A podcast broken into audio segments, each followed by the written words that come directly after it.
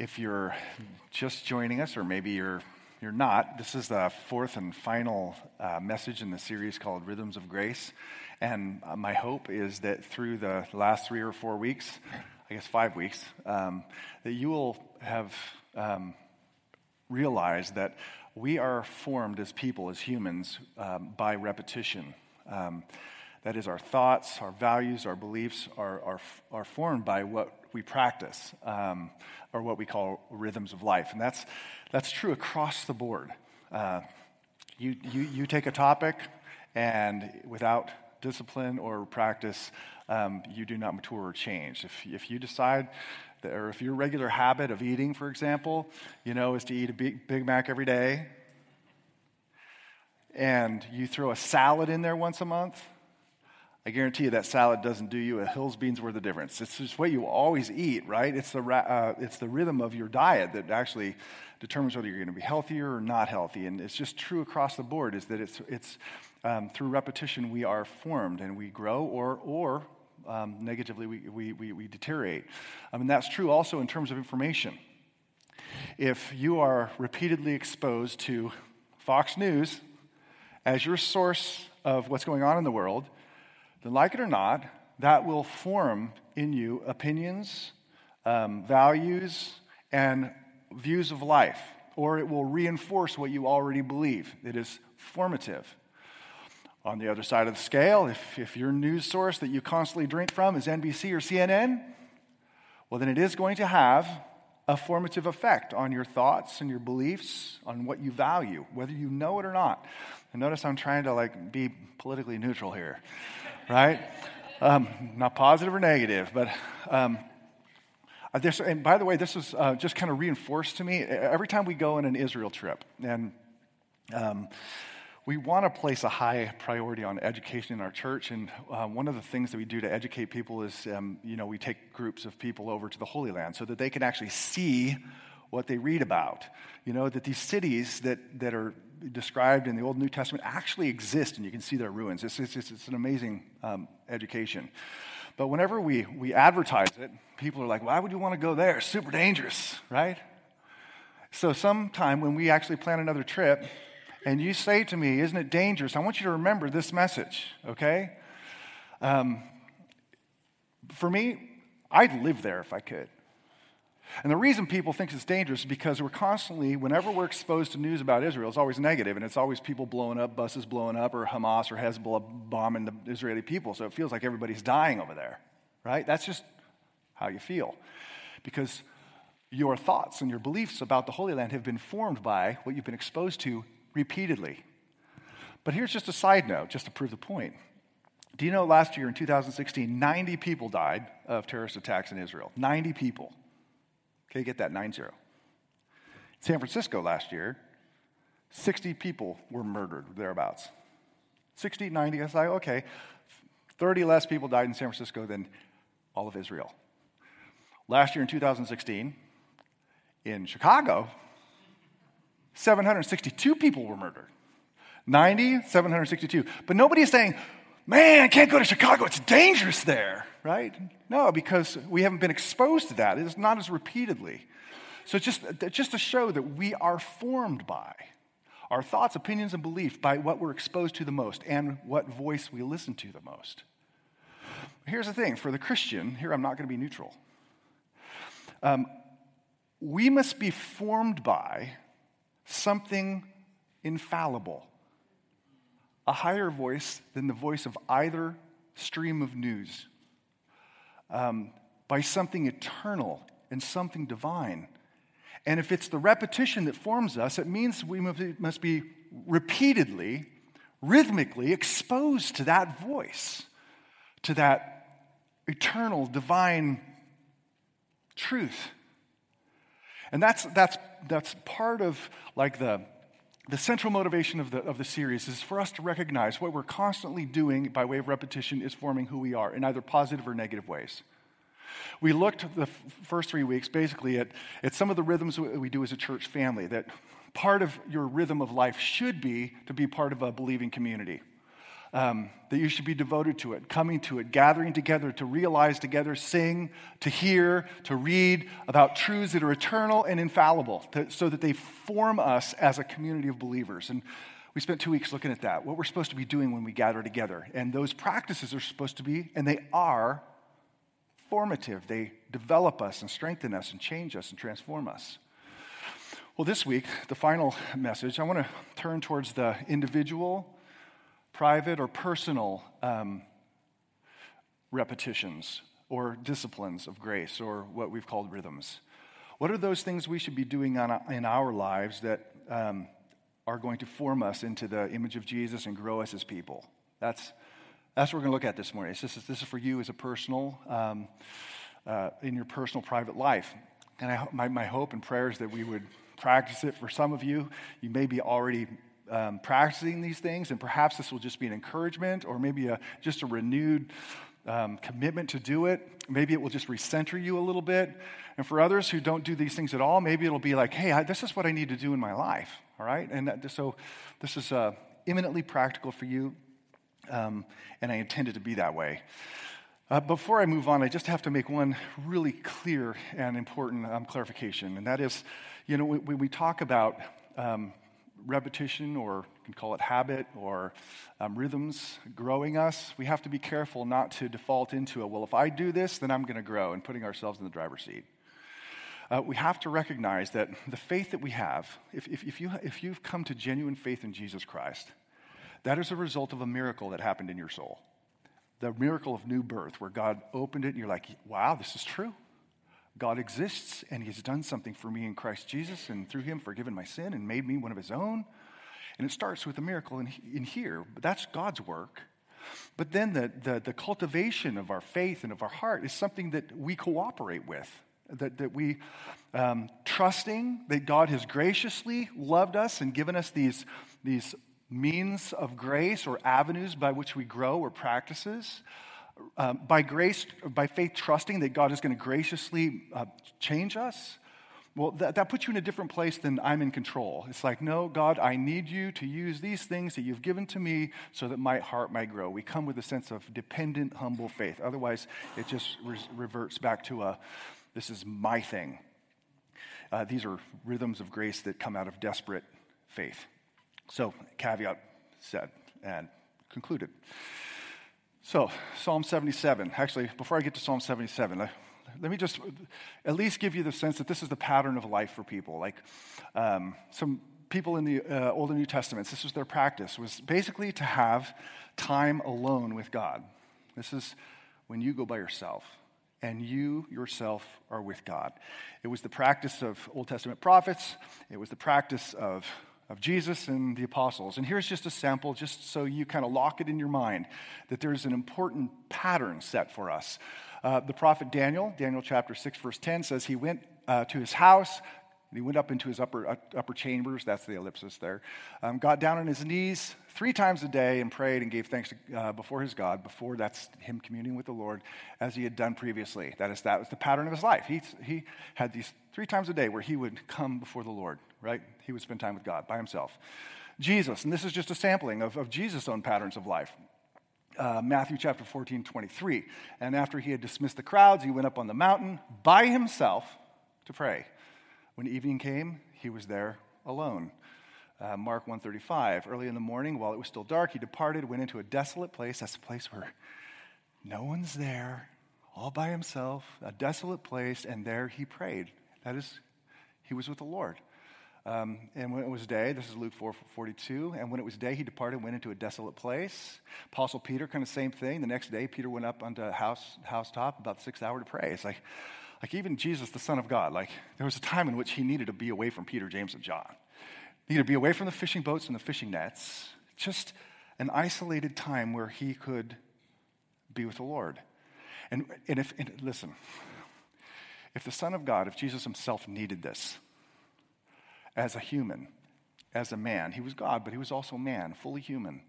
Um, then how much more do we need this time where we're just like, where we do our best to isolate ourselves just to spend time with God Himself? you know, where you don't have the dog licking your face, um, where there's children jumping up and down on top of a couch, where the TV's not on, and your face or your, your, your phone isn't blowing up. Just that time where you have with the Lord. It's, a, it's the pattern left for us by, by men and women in the Bible. So it, it ought to be our practice as well. And I know it's not easy for everybody. You know, I'm a morning person, so for me it's in the morning. My wife is more of a night person. For her, it's in the night. I realize it could be tough for somebody who's a mom with young kids or somebody who's a single parent to like have this time. My advice to you is you have to work with what you got, right? But this was a pattern, they needed it, and I believe it's important for us to have this regular rhythm, this repetition of our time with God Himself. Okay? I hope that's clear and what I hope you will begin to practice or continue to practice if you don't already. So, with that laid out, let me draw your attention to, to, to Psalm 77. It's not a traditional place in Scripture you go to to talk about um, disciplines, um, but I chose Psalm 77 for some very specific reasons. One is that it, it comes from a place of struggle. I'm going to read a couple verses in the middle of this psalm, written by a human who believed in God um, where you re- realize that this man is really struggling with doubt, like you and I. I have, all of us have our different struggles and areas of struggle in life. And so this is to kind of root these disciplines within the context of a, of a human struggle of faith. Um, two, wh- while the psalm isn't about these particular disciplines of being with God, um, you see the process of him using them. In fact, really most of the Psalms are, are, are um, men of God struggling with life in ways that utilize these things. And I'm going to draw out two main things. That, that is, it permeates them. This is their practice. And so we can learn from their practice, not just a, a description. So, with that said, we're going to kind of move in two directions. And one is I want to just lay out the goal of time with God. And, and really, all we're doing is taking one single point and just fleshing it out a little bit. Um, uh, the goal, and then secondly, what are the essential components that we need that are you can't reduce anything down further. The goal, goal of our time with the Lord, um, you know, in private, and it's personal communion with God. That is communion. Uh, communion is one of those words that talks about or means the, um, the sharing of one's inner life with each other in a way that's reciprocated. It's sharing your heart with somebody and them sharing their heart with you. You know, when you, when you go out on a date with your, your spouse or your fiance or your significant other, boyfriend or girlfriend, you know, um, you, you, you, you do that ultimately if you're a loving person to actually spend time with them. That it's not about the chicken Alfredo, that it's not about the drive there in the car, that it's not about the restaurant itself. Really, at the end of the day, all those are peripheral. What it's about is communion. It's about the sharing of life. It's about the sharing of heart. And that, that's ultimately what you want to do, what we want to do in the regular practice of life is I, you want to meet with God. Um, you want to hear him speak to you, his heart, and you want to eh, be able to express your heart to him. That's, that's the idea of, of, of communion. I want to know you. Um, I want to know how you've worked on my behalf. I want you to speak through those things. And I want my life to be aligned to your will and to your word apart from which it damages that communion. That's what we're talking about. That's, that's, the, that's the goal of time alone. And that keeps it from becoming a mechanical exercise. Like what we're, we're advocating here is not, you know, crossing your legs, put your fingers in a circle, and doing some kind of a yoga exercise and emptying your mind of, of, of all thoughts. That's, that's not Christian. Uh, that's Eastern. Uh, Christian discipline is actually quite the opposite. It's intensely relational. It's coming together with a person who has a name. His name is Yahweh, who has revealed himself in Jesus. And it's to, to commune with him, you to him and him to you. It's very personal. And it's, that makes it an aspect of love and, and joy and, and intimacy. That's, that's communion. It's, that's, that's the Christian practice. So the psalmist, Psalm 77, it is a highly individualized psalm. It's about his own experience and what he does with it. As I said, his, his, his, uh, it's a psalm of struggle. This is his life situation out of which he writes. Um, verse 7. Notice how honest it is. Don't read it yet. Okay? Just trust me, don't read it yet because I, I forgot something. this psalm was written by Asaph. A S A P H. He's written a number of Psalms. And if it's the same Asaph as writes Psalm 79, which is two chapters later, then he either has witnessed or his life has followed the complete destruction of Jerusalem. The temple and the people of God, the people of Israel, have been slaughtered, and their enemies have left all their bodies out in the open sun, exposed to be eaten by birds. In other words, he's writing out of a, either a reflection on or an experience of a Holocaust. And if there's ever a time when your faith begins to wane or waver, it's when you see things that seem so out of tune with God's goodness and love. And that seems to be the context out of which he writes, which is why you can understand. Now we can read it, all right? Verse 7, he says, Will the Lord spurn forever? Word for anger, um, putting off. And never again be favorable? Has his steadfast love forever ceased? Has his promises come to, uh, are his promises at an end for all time? Has God forgotten to be gracious? Um, hasn't he in his anger shut up his compassion? This questioning, like, these words are like foundational characteristics of God Himself. Like, without steadfast love, without His promises coming true, that is, if they, they just die, without grace and compassion, those are all the core of who God is. Without those things, there's no hope. He's saying, Is this what I see around me? I see the carnage. It's just like, where's your steadfast love? Where's your compassion and grace? You ever felt that way? You just look at the world around you, you're just like, man, this just doesn't seem congruent with the God that is revealed in Scripture, and you're just questioning?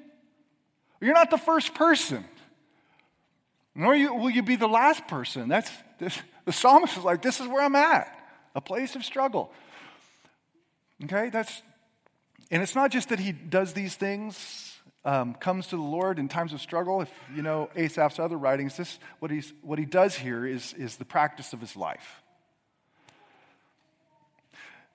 Because in this struggle, this is this is what he does. He says, this is how he starts off. I cry aloud to God. I'm just telling us what he does. This is his process. I, himself, this is private and personal. I call aloud cry aloud to God. Aloud I, I, uh, to God. That's a way of um, uh, communicating urgency and intensity. It's just, man, I, I need you. And He will hear me. That's His confidence. In the day of my trouble, I seek the Lord. Uh, in the night, my hand is stretched out without weary. It's like it's reaching for the Lord. It's like you're what I need in the middle of all this carnage. I need you. I need you to hear me. This is a man who wants communion with the Lord. See? That's, that's the heart behind why you take a, a time of solitude in your day is, is to be with Him, not just with the book, but with Him who's revealed Himself in a book. That's, that's the heart of it. And we in the, you know, where we stand are in such a better place than, than the psalmist was, you know. Uh, When they thought about communing in the presence of the Lord, they, they thought of a physical temple with walls, and there was this curtain that separated them from the Holy of Holies. That is, there was a sense of separation between them and God. They, they communed on the basis of promise that God would someday take care of all their sin. It's like God lived in a gated community, you know? A gated communities where you can't get into unless you have a special pass or an owner is called ahead of time, so you can't get in. They're cut off. It's like in the, the days of the Old Testament, they came to the gate. But in the death and resurrection of Jesus, God has cleansed us fully and completely and made us qualified to enter the gate anytime we want. In fact, He is the gate. So that, like the, the New Testament would call us, like, listen, you're not, you're not gate dwellers anymore. Like, uh, you, you come into the presence of God confidently and boldly because you know the price of your admittance has been paid in full. And you come with that confidence as a son to a father and you commune with him. So we have a basis of communion that they didn't have. They did commune with the Father, but we have a firm foundation that has qualified us uniquely to do that. So that's the goal. And I, I think it should be a daily goal I don't want to pose a number on you. Daniel did it three times a day. But just to say, you know, if you only had a conversation with your wife once a week, it would be a horrible marriage. But if there's communion with your wife where you get together each day and talk through and find out how each other's doing, that's a healthy thing, right? It seems to me, just based upon common sense, we ought to be in a pattern of regularly coming into the presence of the Lord and communing with Him in private. And you have to decide what that looks like for you, but my encouragement is that it be at least a daily thing. So that's the goal. Heart to heart. You speak to God, He speaks to you. Now, what exactly does that look like? Here are, if you will, like the essentials. And there's nothing new about this. This, this is kind of the same old thing. It's just um, in a different psalm, in a different text, and maybe thought of in a slightly different way. One of those essentials, of course, is, is what we call prayers. That's the way we communicate. And there's so many different forms of it in terms of what it looks like. It's like, you know, you can, you can pray a prayer of lament, which means it's you're grieving to the Lord. You can uh, pray a prayer of praise and thanksgiving where you're just really grateful to the Lord. There are prayers of confession where you're just really honest about your, your brokenness and your fallenness that I really screwed up this week. That's another form of prayer. I mean, there's so many different ways that prayer expresses itself. Um, here, we've already read this verse, but this is how he begins, you know, in the, in the middle of his, his chaotic, crazy world that he lived in and his doubts, struggling with doubts. He says, I cry aloud to God, I cry aloud. He, he, he prays he brings his soul to the Lord. Um, now, I know that there's, for, for, for most in here, I would think that the idea of praying to you is, is, isn't, isn't menacing, it isn't um, confusing, it's just you talking to God. And, and I venture to say most of you like do that. I know for others who are newer to the faith, it, it can be kind of a, I'm not sure exactly how to pray. Um, is there a particular form you have to go through? Do you need to use Old English to pray? Do you need to say thou and thee? If I get the form wrong, is God going to hear me? Do I have to say in the name of Jesus at the end of every one? Otherwise, it's lost in heaven somewhere. You know, I mean, these are these are things people think about. So, so, so how, like, how? To, to help me, Dan. Help as a newer believer, or maybe I'm not even a believer yet. I just, I just want to understand how this works. Or maybe you're an old believer and you're like, wait a second, I've been locked into and overly constrained by a form. Listen to this. There, there, forms can be helpful. By forms, I mean, in what order do I pray? Do I commune with the Lord? Do I offer up my speech to Him? You know, there's the ever popular ACTS, A-C-T-S, right? Acronym for adoration, confession, thanksgiving, and supplication, which is just an old fancy word for asking for things, right? Acts, it's, good covers all the major categories. And I know that's very helpful for some people, it's just to start by adoring God, appreciating all that He is, confessing your own sin, you know, giving thanks for not only the spiritual blessings, but the physical blessings, and at the end, you know, asking your needs. And God wants us to ask, He wants us to petition. That's fine. We don't have to pray that way. Maybe others use the, the Lord's Prayer as kind of a skeleton you know, our Father who art in heaven. And the first part is about the glory of God and, and, the, and his plan. And then the second part is about the personal petition for forgiveness and deliverance from evil. That kind of two parts, God and me, us. That, that's a good model too, right? It's, it's like, can't go wrong with Jesus' prayer. But you don't have to pray that way. You know, if you, if you take all the prayers of the Bible and spread them out on a table, most of which are in this book we call the Psalms. They're, they are both songs, as in S O N G S, and also prayers, right? You realize none of them are exactly alike. Not all of them start with praise, not all of them start with thanksgiving. Sometimes they start with confession, sometimes the order's reversed. And I think that what that does is that liberates us to be bound by a particular form of prayer. And at the same time, frees us to just speak to God, right? There's, there's just nothing magical about it. If you get the words wrong, he still understands what you're saying. He gets your heart, right? I mean, a lot of the prayer analogies that are given in the New Testament are father and son. That is father and child. That's how we're supposed to think of it, you know? And I can tell what my kids are asking, even if they don't know what they're asking for themselves, right? I remember my daughter was a year and a half year old, a year and a half year old, year and a half old, barely able to speak, Didn't know a lot of English, didn't know a lot of words, but she knew this one word. And every morning she would say this primitive prayer to her parents. She would say, Gako. Now, if you were coming from the outside in, you're like, what kind of language is this girl speaking? Is that Spanish or Swahili? Is there Sanskrit? What is it? Hindi? Malayalam? I don't know. It's like, no, that's her heart word for, I want my bottle, right? We knew it, we heard it. All that to say, listen, you don't get the words right, God sees heart. He knows what you're, what you're asking for. And that's so comforting. It's just, uh, once again, freeing. But that's how the Lord wants us to pray. He wants us to come to Him, just, just tell Him what's on our heart. Now, having said that, there are some common denominators in prayer that I think are important to recognize. One is that all of the prayers are expressions of faith. A, a true prayer assumes that God exists, it assumes that God is a person who has not physical ears, but spiritual ears, who listens because he cares about his people and therefore, at the right time, will answer. It's, prayer is ultimately, a, a true prayer is an expression of the fact that I believe, even if the world is coming down around you, even when there's people slaughtered around you, it's just like there's still this expression that you're still there. So it's an expression of faith. Another core common denominator is that the prayers of the Bible are honest. And the honesty and the boldness with which they are honest like liberates us to be able to just be honest with the Lord and what we're experiencing. We, we read a couple minutes ago, like this psalmist, Asaph, a scripture writer and a leader in worship, a writer of worship songs. It's like, ah, is your steadfast love still here? Are your promises, have they fallen off the edge of the table? He's struggling. He's being honest with the Lord about it.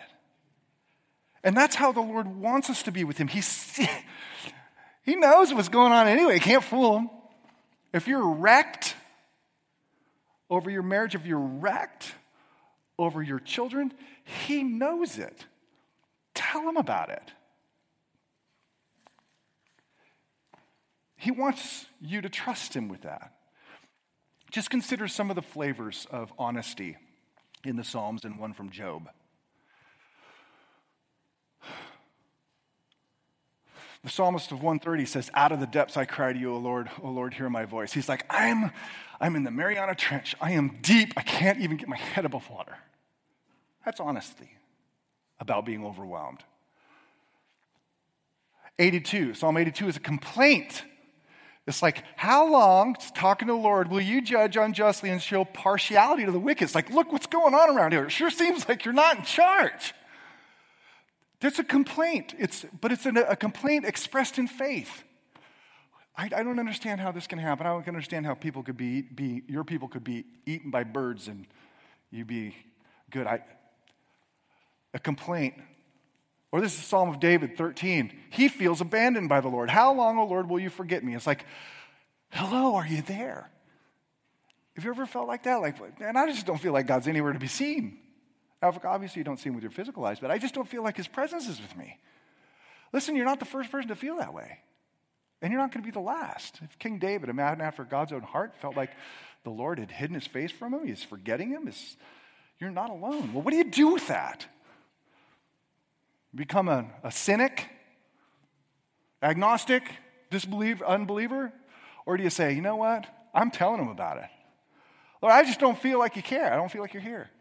That's just honesty. These are honest prayers. You know, or, or David, uh, another uh, Psalm of David, he's, he's struggling with his own sin and guilt, and who hasn't screwed up? Some of us at various degrees of screwed upness, but you know, what do you do with it? You're honest. I have mercy upon me, O God. According to your steadfast love, is like, I have sinned against you, uh, and you alone, O Lord. I committed adultery with Bathsheba. It's like, honest. And this one from Job is just an honest surrender.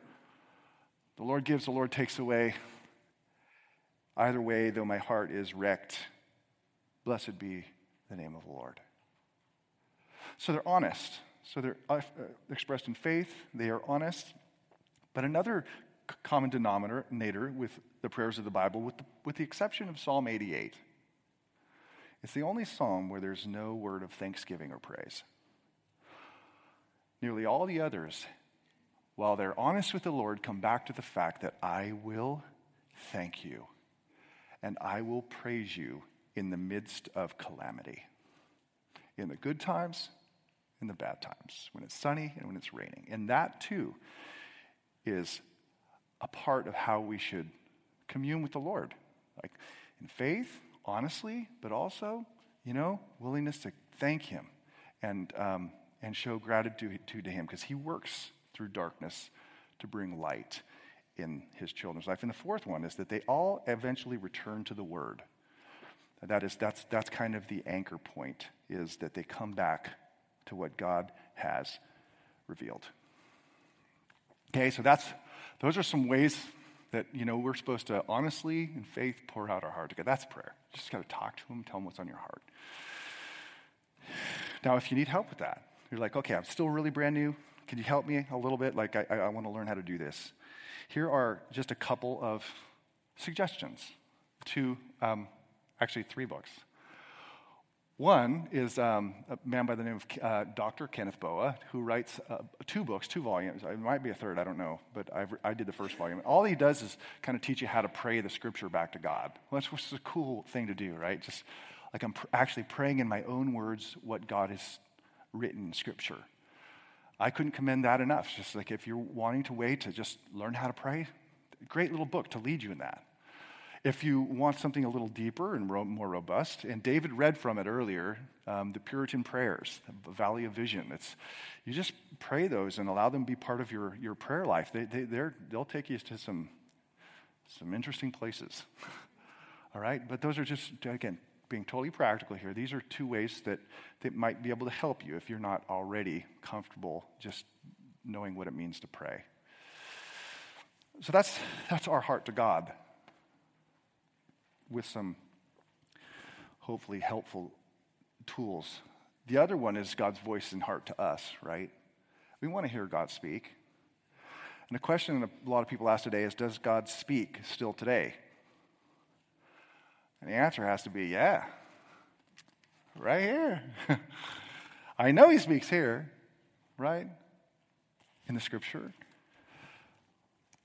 In the psalmist, in his practice, what does he come back to? Like, okay, the time of life is horrible.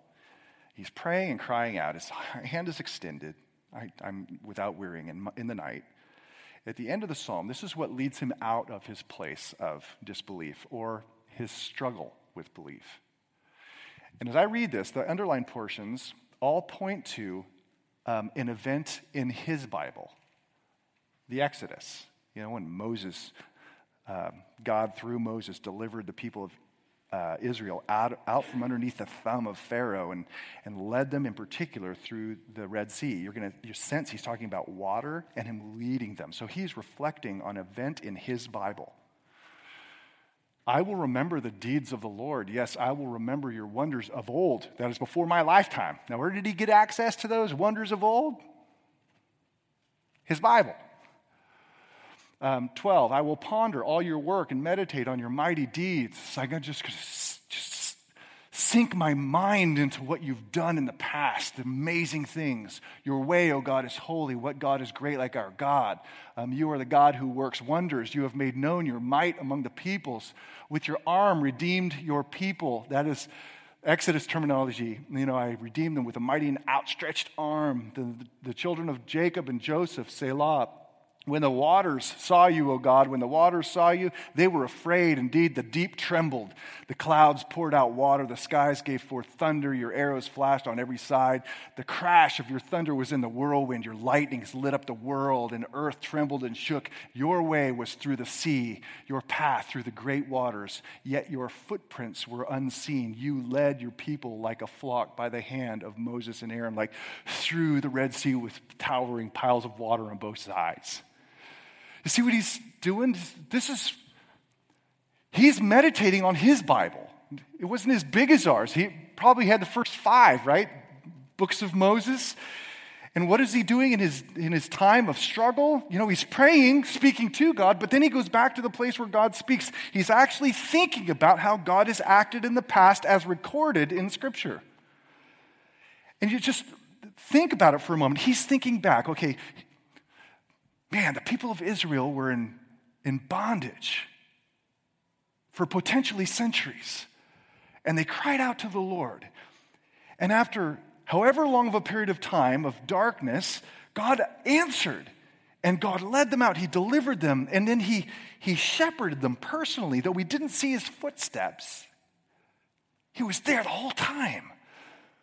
So if God in his mighty deeds was loving his people, though they didn't always see it, at least some of the generations didn't, now he's, he's every bit as much with me as he was with them in the middle of my carnage.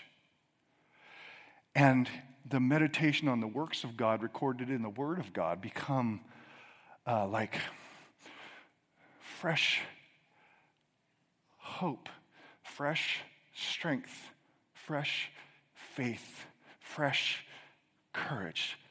That's who you are. And you know, for us as Christians, you know, we don't so much look back to the Exodus, at least not the physical one. You know, when God redeemed Israel out from underneath Pharaoh's thumb, it was for a temporary period of time. And that was just a shadowy anticipation of the time in which God Himself would come and He would deliver us once and for all, eternally, from our greatest enemies of death and sin and judgment and wrath and deliver us to the greatest gift we could ever receive, and that is the presence of God Himself. And we go back at the center of our meditations, like when we, the biggest work in Scripture is like the crucifixion and resurrection of Jesus, where everything changed. And listen, if He loved me enough to offer Himself in my place and the place of every other believer who would come to faith, that means He's still with me. He still loves me. Though I can't see his footprints, he's here. And you find strength as you commune with the Lord through the word. That's, that's what the Lord has given to us for our to nurturing cultivation of our relationship with him. And uh, it ought to be the practice of, of Christians in their private worship or private communion with God to, to dwell upon the word. It's like we don't just, this isn't just the words of God. It is, but it's also words that record the works of God. And those too we should meditate on. And I, I, tell students when I have the chance to talk to them about the Bible and how you should approach it, it's like, stop thinking of it as a book because it kind of has a mental obstacle to it. It's like a book. Like most kids don't like books, right? You got to read Moby Dick. I got to read the Bible. Like, think of it like, like a window, right? Like, this tells us through events and stories who God is. This comes, the light comes through it. And to come to it asking the Lord, Lord, show me you and show me the wonders of your works and how my heart can be edified and strengthened by these works because the God who was there yesterday is the same God who's there today. The window. If it works for you, it works for you. But it's just like that's how view the scriptures. Come to it as a window through which to understand and know, know the Lord. Now, I know what some of you are thinking. Some of you would just, if you be brutally honest with me, you're like, listen, Dan, the whole idea of like uh, reading the Bible every day or meditating on scripture, even if you have the window thing in place, it just, I just don't get it. I, I, I read the Bible, I don't get anything out of it, so I don't get anything out of it, so I just don't do it. I get it, right? This is, this is a complex book, right? It's, it's got poetry and narrative and wisdom and prophecy and letters and gospel and apocalyptic. And it's just like, this is a complex book. And quite honestly, there's parts of it that are boring. I'm probably not supposed to say that. there's, there's times I get through Leviticus and I just want to, like, well, I just want to stop. I was like, why did you put that in there? I don't know. I know that there's a reason, and I'm still working through it, and there's some things in the Bible I still don't understand. So I understand. I just want to affirm there's complexity to it. But you know what? There's complexity in learning to play the guitar well, right? You start by with a G chord. Oh man, I got the G chord down. Strum. I got a C. Do the C chord. Okay, C. C strum. I got a D chord. Oh, it's hard. D chord up, strum, strum, strum. So I got, I got G, C, and D. Now I can play most worship songs ever written in the 20th century. but then it's like, okay, there's a lot more chords than that. And then you got to move in rhythm this hand. Then this hand's got to do the right rhythm with the right. I can't play guitar. I'm just, you know, I know music, but I, you know, it's like you got this thing going to one thing and this thing and the other thing, and it's not too hard, not too soft. And then if you add singing to it, it's completely impossible, right? It's complex. But you know, there are people who just start. And over time and over practice, pretty soon they, they get good at it. Golf's hard too. Golf's complex. At least it is for me. That's why I don't play well. People say, you got to shift your hands. I don't feel like that. I'm like, are you kidding me? I have to worry about my hands and my swing and my backswing and how I stand and where my hips go and all this. is like too complex for me. It's like, no, just, just start somewhere, right? Went out and swing club.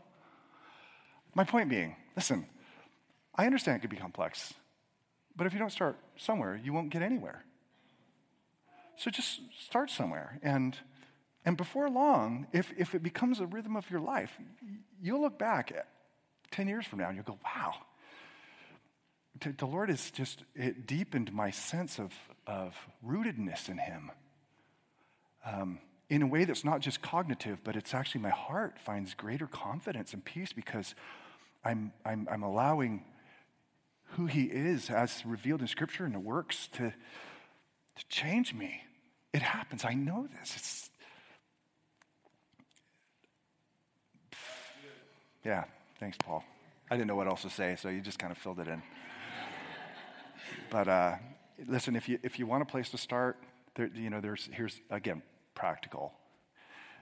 You know, someone came to me last service and said, hey, you know, Daily Bread works out there. There's a verse, and then they kind of breaks it down. It's good. And for those of you who love the Daily Bread, awesome. I, I want you to start somewhere. But you know, I would love, I would love for our church to be a church where people know, and this is a goal, a working goal, know their Bibles and know the scripture for themselves, are able to rightly divide it for themselves so that they're, they're not always dependent upon a preacher or a teacher or a podcast, but learning how to do it for themselves. And that means starting somewhere. So there's, you know, different Bible reading programs out there. You know, one of the old ones is Robert Murray M'Cheyne, and uh, that's the one on the left. And you can download it on in a PDF for free on the internet. Try it if you want to read through the Bible in a year. That's one way to do it. Now I know what you're thinking. You're thinking that's way too much for me. I can't read that much. You know what? Don't read it all. Just read part of it. Read what you can do, and then the next day go on to the next thing. Don't try and catch up. Just, just start.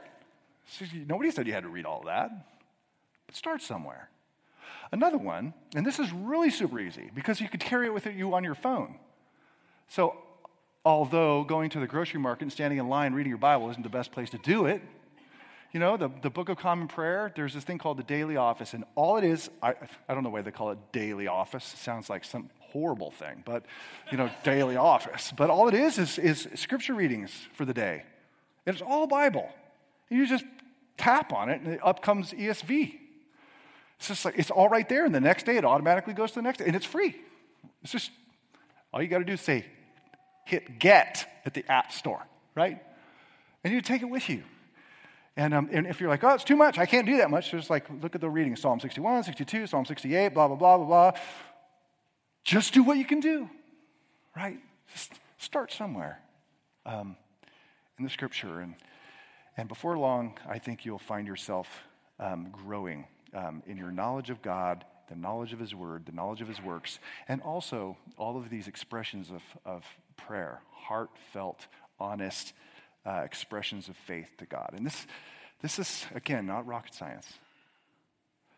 This is a rhythm of life that the people of God have been practicing for thousands of years. And it ought to be something that we practice in our own lives. And so I'm, I'm commending it to you and encouraging you. We're not at the front side of a new year. I know we just, you know, left January in the past. Now we're in February, which I can't believe it's already here, but we're still on the front edge of the year. And I just encourage you to start somewhere and, and make personal, private communion with God um, something that becomes a routine in your life because we are formed by repetition.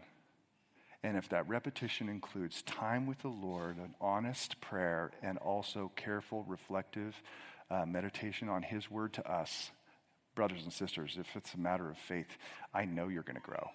It's not, not a matter of if, it's, it's a matter of when. And then what you'll find is you'll have more to give to other people too.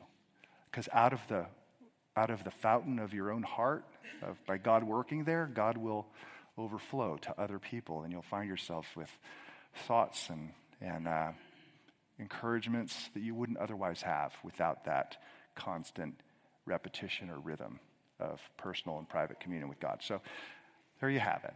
Um, just going to kind of leave the ball in your court. Um, if this is something you're already doing, continue it. Maybe it's just recentering on this is what I'm doing. I'm doing this to get with God, not just to check it off my list. If it's something you're not doing, just start. And if you don't do it perfectly for the first week or the first month, that's okay. Just, just start somewhere. If you only end up doing it once a week, just do it once a week. But make it a goal to go more than that, okay? Uh, Lord, I just give you these um, people, this family, and ask that you would just um, give us encouragement, um, work in us, move in us by your grace to just um, desire to be with you and um, that we would persevere in it. And if it's not always a um, fireworks show or a, some kind of euphoric experience of the seventh heaven, I pray that we wouldn't be discouraged because most of the time it's not that way anyway. It's just us, us coming to you and you meeting with us in very simple and sometimes ordinary ways. And I thank you for your word. I thank you that your ears listen to us. I thank you that you have provided a way that we could come in to the gated community and to be with you um, in worship, both corporate and also in private. Um, continue to change our lives, Father, and conform us into the image of Jesus. It's in his name I pray. Amen.